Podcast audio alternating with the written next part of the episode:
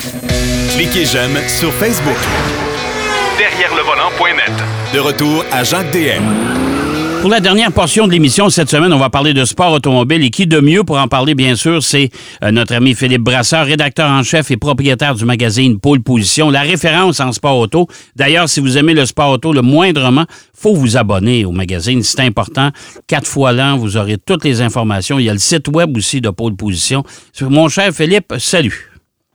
Salut Jacques. Bon, écoute, deux choses. On va s'entretenir de deux choses cette semaine. Dans un premier temps, le Grand Prix de F1 de Las Vegas, une course quand même pas mal, un spectacle en piste quand même bien, mais pour le reste, Las Vegas a des croûtes à manger. Oh oui, plus que des croûtes, Jacques. Effectivement, Grand Prix très artificiel, en effet. Bon, on va dire c'est Las Vegas, tout est artificiel là-bas, ça fait un peu partie de la magie de la ville. Mais entre la magie de la ville et puis un Grand Prix de Formule 1 qui est un petit peu aménagé, on ne sait pas trop comment, parce que tu dis les activités en piste ont bien été. Oui, au niveau du Grand Prix, dans la nuit de samedi à dimanche, ça a bien été. Mais si on se souvient, la première séance d'essai, elle a été arrêtée après 8 minutes parce qu'il y a une plaque d'égout, il y a un puisard qui s'est désolidarisé au passage des voitures. Ça a endommagé la voiture de Carlos Sainz. Ce dit en passant, ils ont dû changer la batterie et le fond plat. Et puis on a dit, ah ben, ça a 10 places de pénalité. Donc, on c'est un petit peu aberrant parce que c'est pas une erreur de l'équipe, c'est pas une erreur du pilote, c'est un problème avec la piste. Mais n'oublions pas une chose, Jacques, c'est que c'est la Formule 1 qui était le promoteur, qui est le promoteur de ce Grand Prix de Las Vegas. Et je trouve qu'ils sont très, très vite à donner des remontrances, des pénalités, des amendes à des organisateurs autres qu'eux-mêmes, les organisateurs de toutes les autres Grands Prix. Et là, on a vu de graves lacunes quand c'est la Formule 1 elle-même qui l'organise, et c'est dommage. Oui, et puis on ne s'est pas donné une pénalité en disant à la FIA, ben écoutez, laissez faire la pénalité, c'est notre problème, c'est notre faute. Même, je te dirais qu'à la limite, Liberty Media aurait dû aussi offrir à Ferrari de défrayer pour les coûts de réparation. Moi, je l'aurais fait, en tout cas, parce que c'est vraiment pas la faute de Ferrari, c'est vraiment la faute de l'organisation et de la FIA. La FIA devait, entre autres, inspecter le circuit. Ils n'ont pas vu ça?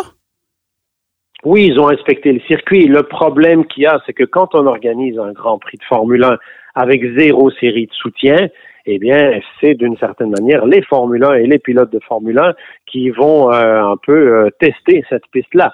Et si on regarde partout ailleurs dans le monde, dans n'importe quel autre événement, Jacques, il va toujours y avoir une course soit des courses de soutien dans le cadre de la fin de semaine principale, soit on organise un petit peu une course test quelques semaines avant, justement, pour valider que tout fonctionne.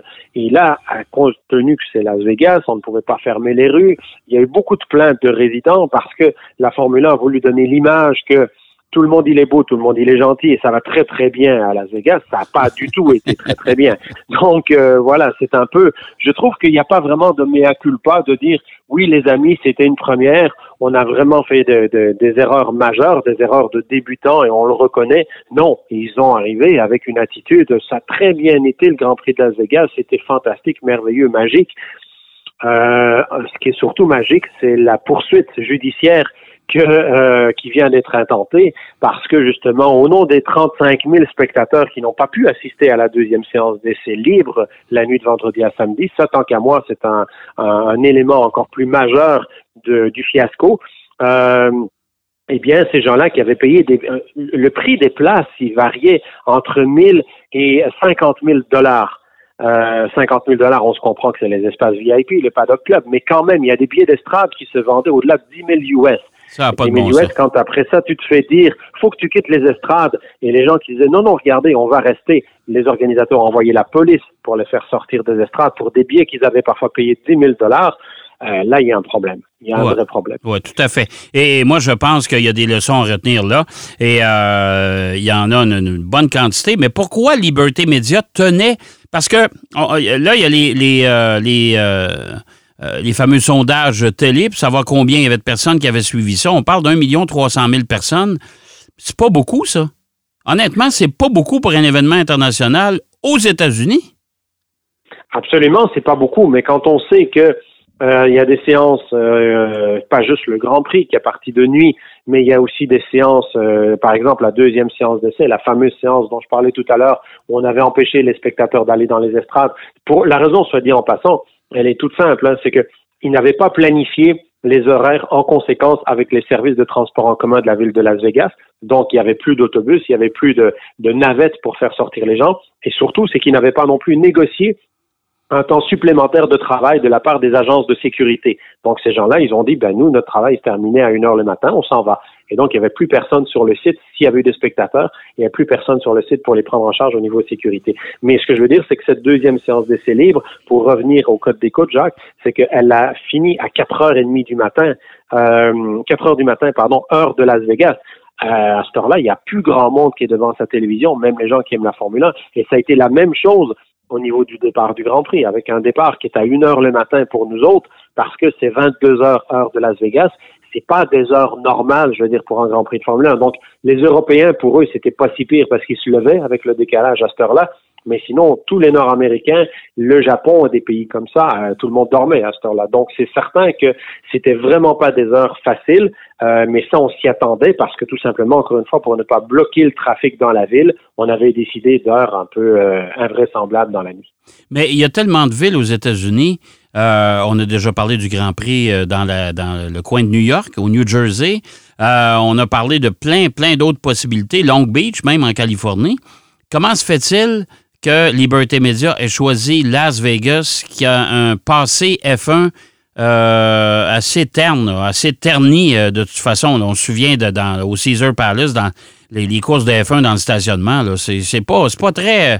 Je comprends vraiment pas pourquoi on a pris cette décision-là. Alors, ils ont choisi Las Vegas parce que c'est Las Vegas, justement. Et il y a une chose aussi, juste une petite anecdote, Jacques, qui témoigne justement de cette méconnaissance un petit peu des réalités, c'est que quand on parle de Liberty Media, oui, c'est une entreprise américaine. Ils veulent que la Formule 1 soit de plus en plus populaire et de plus en plus connue aux États-Unis. Dans les faits, après l'épisode Netflix, après tout cet engouement qu'il y a eu par rapport à la télésérie Drive to Survive, on voit clairement que la domination de Max Verstappen fait que la population aux États-Unis commence déjà à moins s'intéresser à la Formule 1. Mais surtout parce qu'ils ont voulu Las Vegas. Et l'élément que je veux donner qui montre que c'est quand même des décideurs européens, ultimement, Formula One Management, ceux qui gèrent la Formule 1, c'est notamment au niveau des horaires. On revient à cette fameuse histoire des horaires parce que eux autres, ils s'attendaient à ce que Las Vegas, il y a des gens qui, quand ils étaient au Qatar, où les pilotes avaient énormément souffert de la chaleur, ils disaient « Ah, est-ce que ça va être pareil pour Las Vegas ?» Attendez, encore une fois, Las Vegas, c'est au milieu du désert du Nevada, on le sait tous, dans un désert, il fait chaud le jour, et il fait froid la nuit. Ouais. Et là, Pirelli a commencé à les alerter en disant « Attention, parce que on se retrouve que nos pneumatiques sont pas faites pour être utilisées à 5 degrés, chose qui aurait pu arriver ». Il a fait moins froid en réalité que prévu, mais ça témoigne justement de ce côté un petit peu improvisé de l'organisation de ce Grand Prix de Las Vegas. On n'avait même pas évalué que aux heures que les Formule 1 allaient rouler, ils pouvaient peut-être faire 4-5 degrés parce qu'on est au milieu du désert. Ça semble complètement fou pour nous autres, mais on se dit ces gens-là qui sont payés des dizaines de millions, qui ont à peu près 250 personnes qui travaillent pour eux, ils n'avaient même pas réalisé ça. C'est là que, pour moi, c'est un Grand Prix improvisé.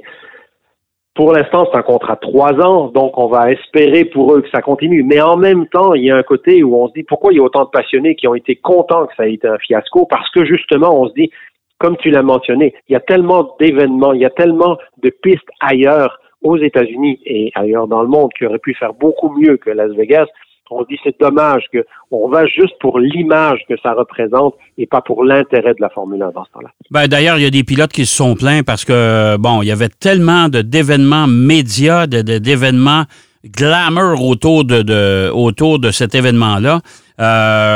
J'aurais eu du mal à imaginer un Jacques Villeneuve d'une certaine époque où il fuyait les journalistes. Il avait tellement pas le goût de participer à tous les événements.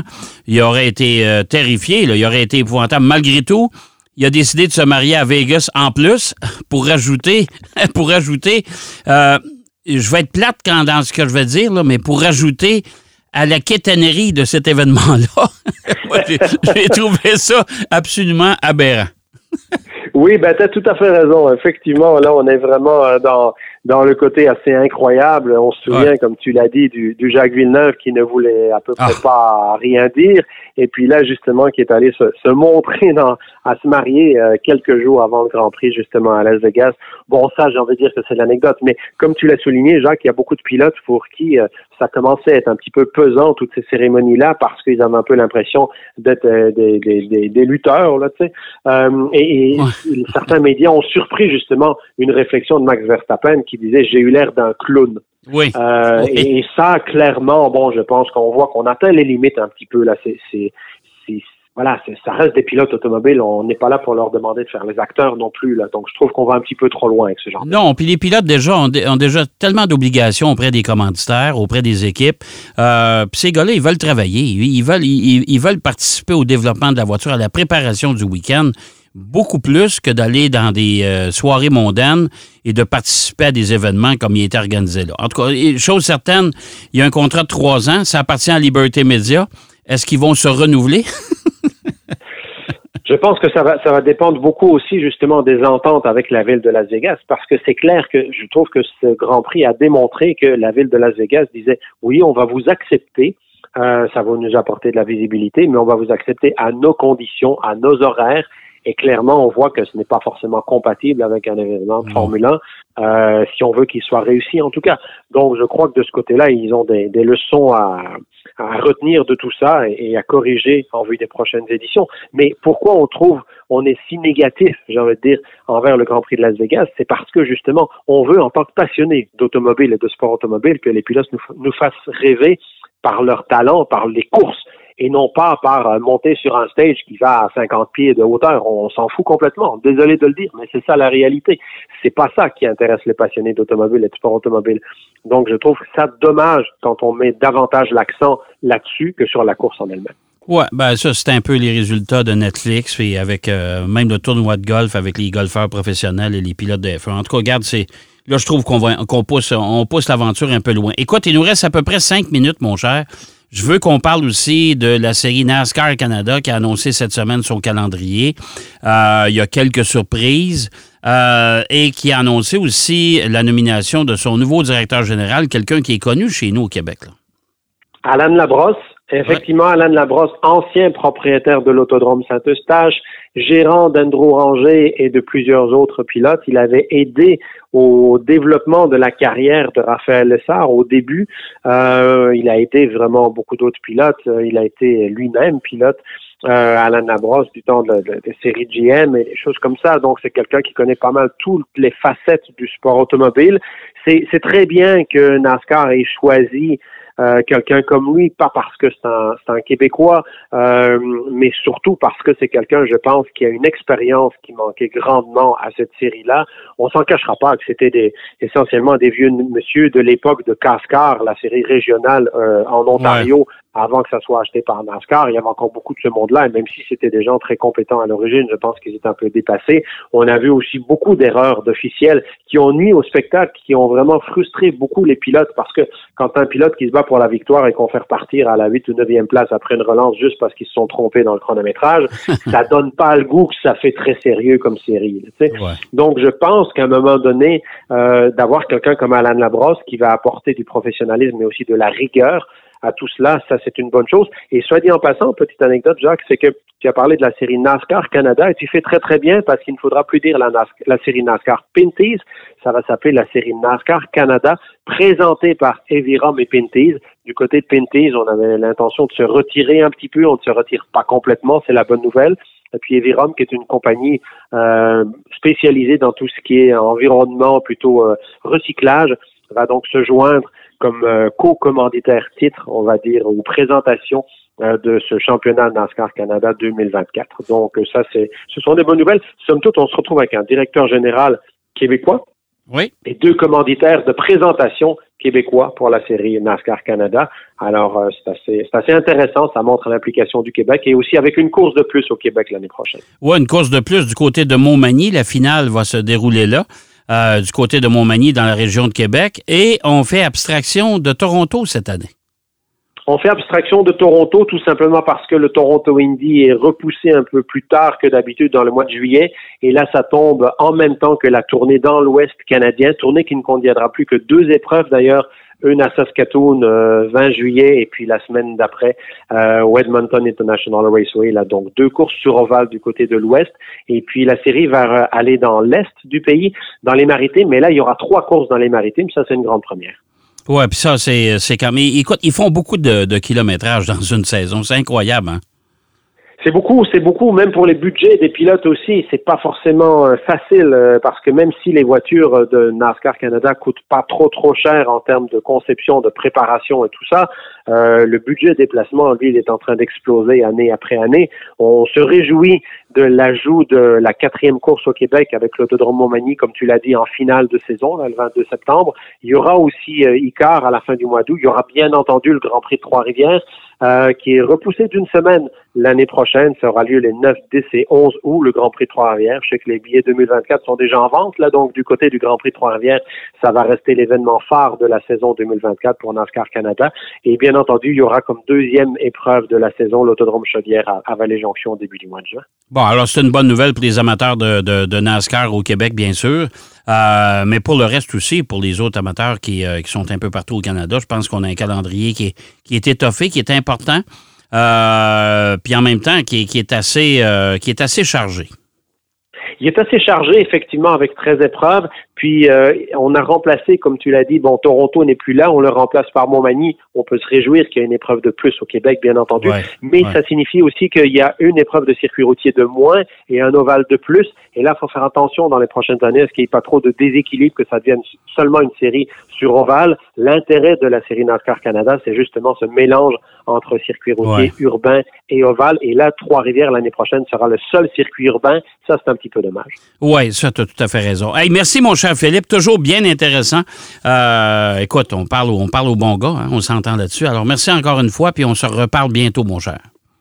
Merci à toi, Jacques. À bientôt. Merci. Je vous rappelle que cette émission vous est toujours propulsée par Grand Times Hôtel. Il y a 7 établissements partout au Québec. Si vous voulez savoir où ils se trouvent, ben, je vous invite à aller visiter le www.grandtimeshotel.com. Et les fêtes s'en viennent. Peut-être que vous aurez besoin de chambres d'hôtel. Profitez-en pour encourager une entreprise toute québécoise. Eh bien, voilà, c'est ce qui conclut notre émission pour aujourd'hui. J'espère que ça vous a plu. Je vous souhaite surtout une belle semaine. Surtout, soyez prudents. Les changements de température et l'hiver débarquent finalement chez nous. Alors, il faudra changer nos habitudes de conduite. D'ici là, surtout, soyez prudents et bonne route. Derrière le volant.